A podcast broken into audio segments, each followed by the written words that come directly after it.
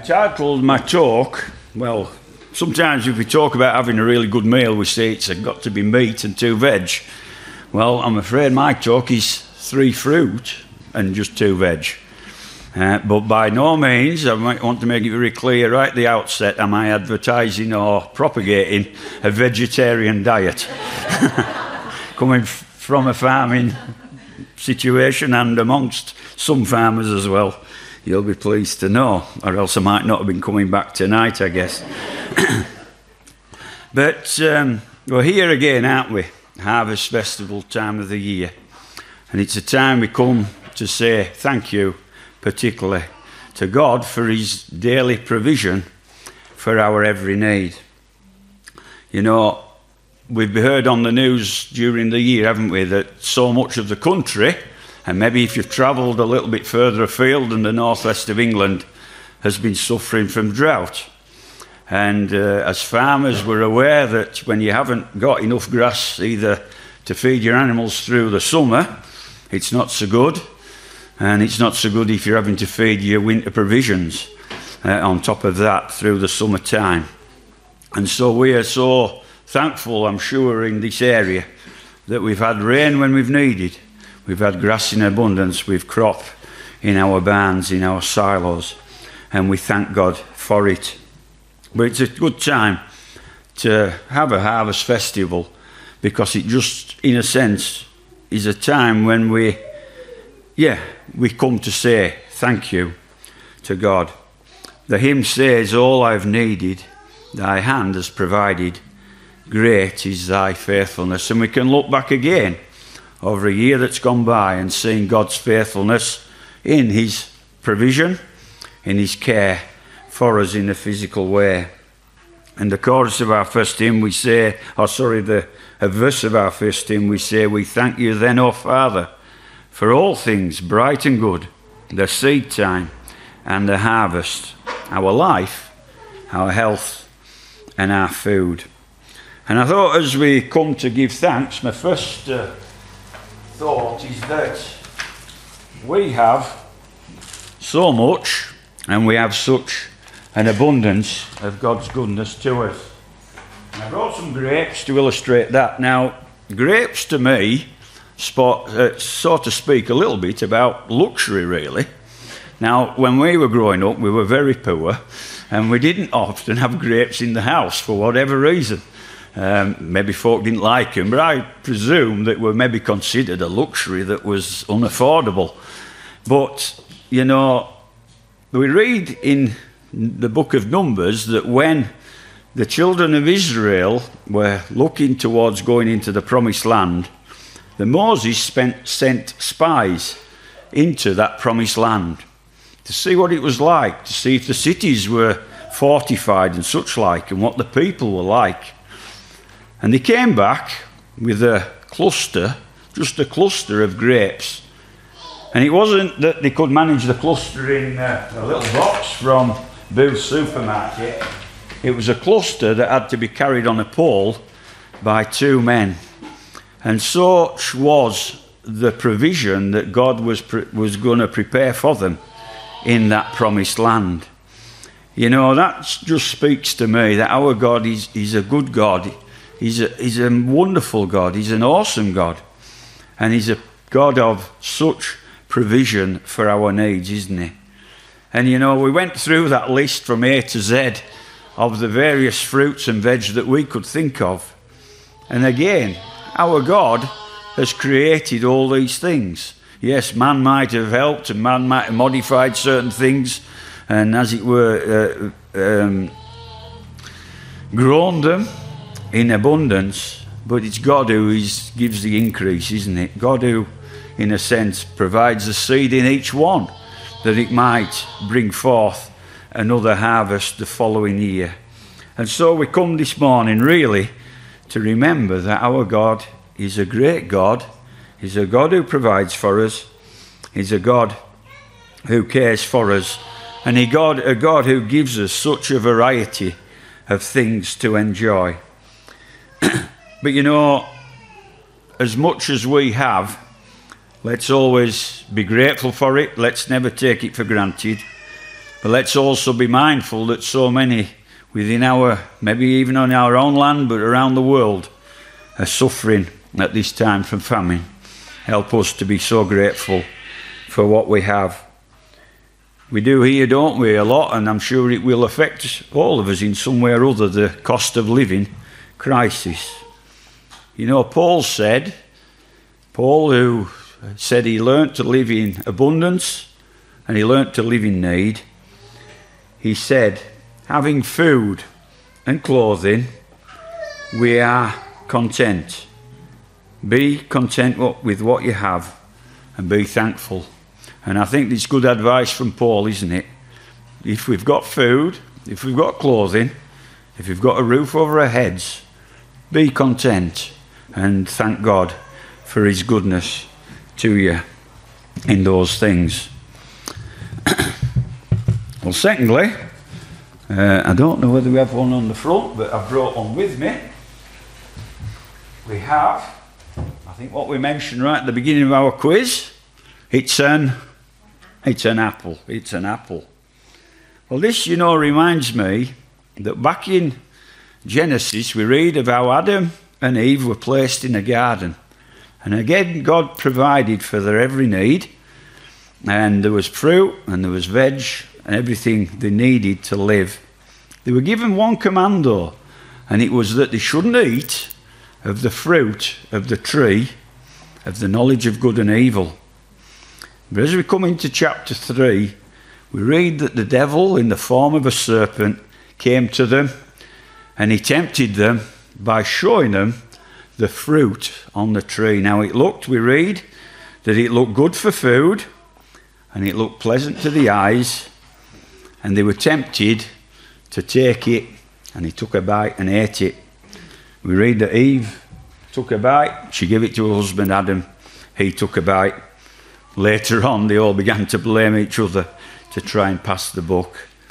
But you know, in that act of taking of the fruit, and we read it's a fruit, we don't exactly read it's an apple, but there's no reason to say it wasn't. But in taking of that fruit, their relationship with God, in a sense, ended because of their disobedience to Him. And that disobedience from Adam and Eve has followed on right down through history, right down through generations, so that each one of us, sadly, tainted by sin, and we're even, the Bible says, we're born in sin. For all have sinned and fallen short of the glory of God. You know, they took that fruit, maybe it looked and tasted pleasant for a moment, but it left a bitter taste in their, in their mouths. It, as it were, left a lump in Adam's throat, didn't it, where we get our Adam's apple from. And their hearts and their lives went hard and cold towards God because of their disobedience. You know, we sometimes say that one, one rotten apple spoils a barrel. Well, even just one sin in our hearts, in our lives, and yeah, if we're honest with ourselves, we know there's far more than just one sin in our lives. That's enough to spoil our relationship with God. God's abundance, the apple reminds us, sadly, of our, of our sin. Thirdly, now I'm afraid some of my examples sort of pale into insignificance compared with what we've got in front of us, but I brought a potato. Now, if you've ever been involved with the sports reach, either as a coach or as a child involved in it, sometimes they line the coaches up at the beginning of the week and they ask them to say the name, maybe the favourite football team. Sometimes it was actually the favourite tractor, and sometimes the favourite food.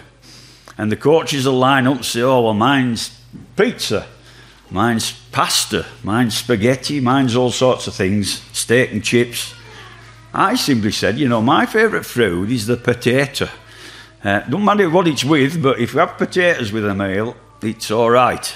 If you end up with rice, which occasionally we do, and spaghetti and pasta, well, it's all right, but it's nothing like a potato. It's nothing like a potato. But do you know what?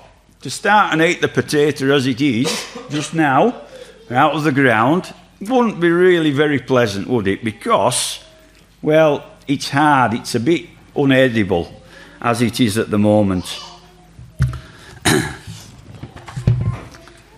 but you know, it needs to sort of be made so that it can be useful, it can be eatable. And I'm told that if you put a potato in a pan and you start to boil the water, it actually softens it to a point where you can actually eat it. You can put it in your chip pan or your deep fat fryer, and again, it softens it up so that it's, it's tastier and it's more edible. Well, you know, that potato as it is, it reminds us a little bit of our sinful heart. A heart that's hard, a heart that's cold towards God, a heart that really, and a life that really isn't what God would want it to be. You know, in the book of Ezekiel, we read the prophet there uh, was given instruction of to what God could do. In Ezekiel chapter 11 and verse 19, we read, God says this I will give them one heart, I will put a new spirit within them. I will take the stony heart out of their flesh and give them a heart of flesh. God says He's going to take what is like a cold and a lifeless heart that each one of us have because of our sin, but He takes it from us and instead He gives us a heart of flesh, meaning a heart that's warm, a heart that's living, and a heart that's receptive to God's love. And that's just a picture of what it is when we come to know and love the Lord Jesus Christ as our Saviour. When we confess our sin and when we allow Him to come into our hearts and lives to transform us and to make us alive. He says there, I will give them a heart of flesh that they may walk in my commandments and keep my judgments and do them, and they shall be my people, and I will be their God. I wonder if you've allowed God to change your heart, if you've accepted Him into your life to be your Saviour. Now, we all come the same way to know and love and trust in the Lord Jesus Christ. But we're all also individuals. And like the potato can be used in various and many ways. Uh, when it's eaten, it can be boiled, can be mashed, can be chipped, can be roasted, can be put in a bag of crisps. And I'm sure you cooks amongst us will be able to tell me of various other ways too. So, God, when we place our hands in His life, He can make us the people that He wants us to be. We can fulfill the purpose that He wants for our own individual lives. And so that we're able to be used by Him as He wants us to be. now, again, we've got a fine example of onions here. This was what we had in our pantry this morning, uh, or at least yesterday when I checked that we had something about an onion. Why would I mention an onion? How can we be, or what can we learn from an onion? Well, again, going back to those children of Israel, they'd been delivered from the land of Egypt. God had brought them out. Pharaoh, in a way, had sent them out, but it was through God's hand. And God had even shown them the, and delivered them through the Red Sea. But it wasn't too long before we get to Numbers 11 when we read they began to mumble and grumble and complain about what was happening to them and what they had in the wilderness.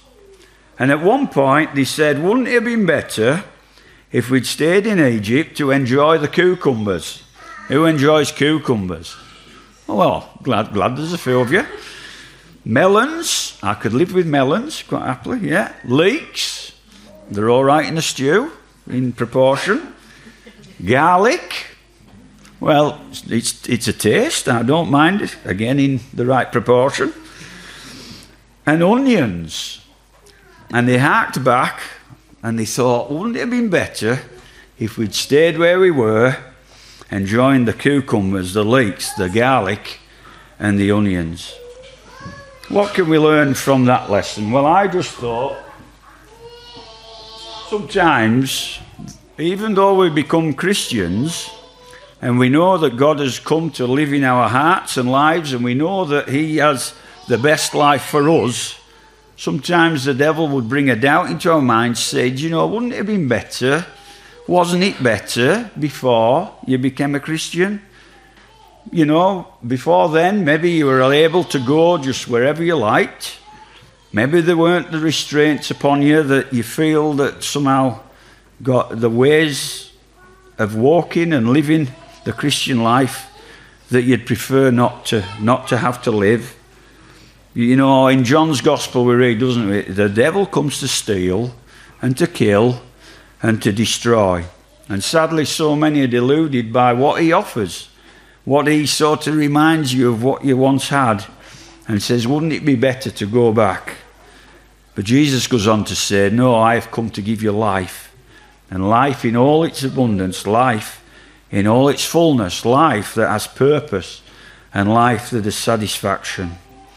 So, even as a Christian and young folk especially, sometimes you might feel if I didn't have to go to church, I could go to this party or do that or do the other. But you know, God has a purpose for your life. God wants to give you the best life. Don't be like those Israelites who somehow harked back, looking back over the shoulder, thinking what they did have. You know, they forgot, didn't they, that while they were in Egypt, they were slaves, they were in bondage, they weren't free uh, as God intended them to be and as God them, made them to be. And the last uh, fruit I just want to share with you takes us on to what we read in Galatians because I was going to say it was an orange, but it's not much of an orange, it's tangerine. However, we know that within a, an orange or a tangerine, it's one fruit, and yet there are various segments. And I don't know how you tend to eat an orange or a tangerine. Some will eat, obviously, one segment at a time. Some might just cut it into quarters and more or less chew away at it. I worked for a boss once, and he took great pleasure in peeling an orange with a knife. And he started at one end and he went round and round and round without breaking the peel and it took him about five minutes to do it, but he savoured every moment of it, I think, uh, as he anticipated eating his orange.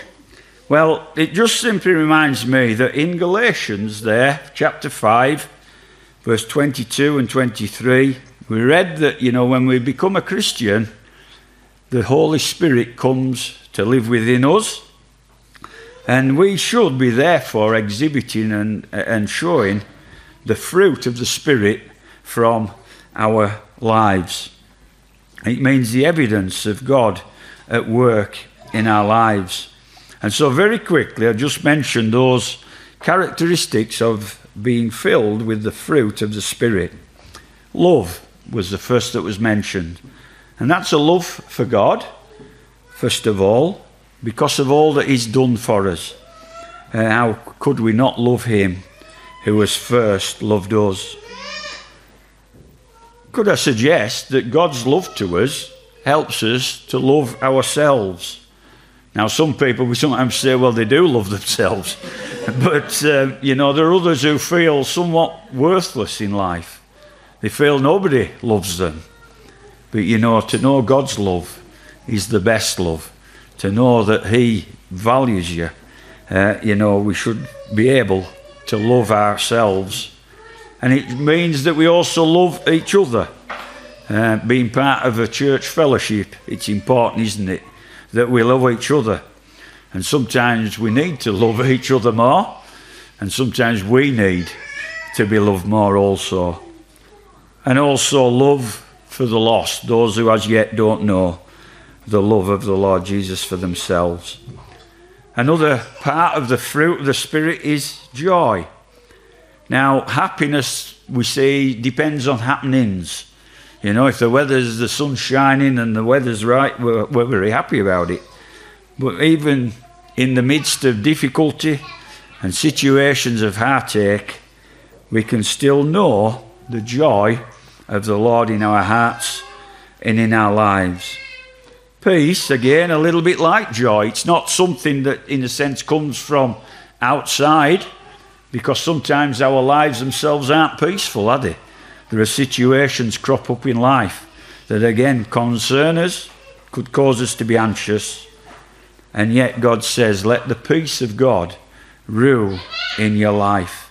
And we can know peace, whatever situation we're in, because God is, the Lord Jesus Christ Himself is the Prince of Peace. Further fruit is long suffering or patience.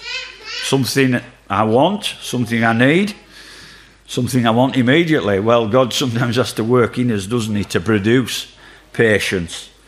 Uh, but sometimes it's also referred to, long suffering, as God's strength in the time of trial.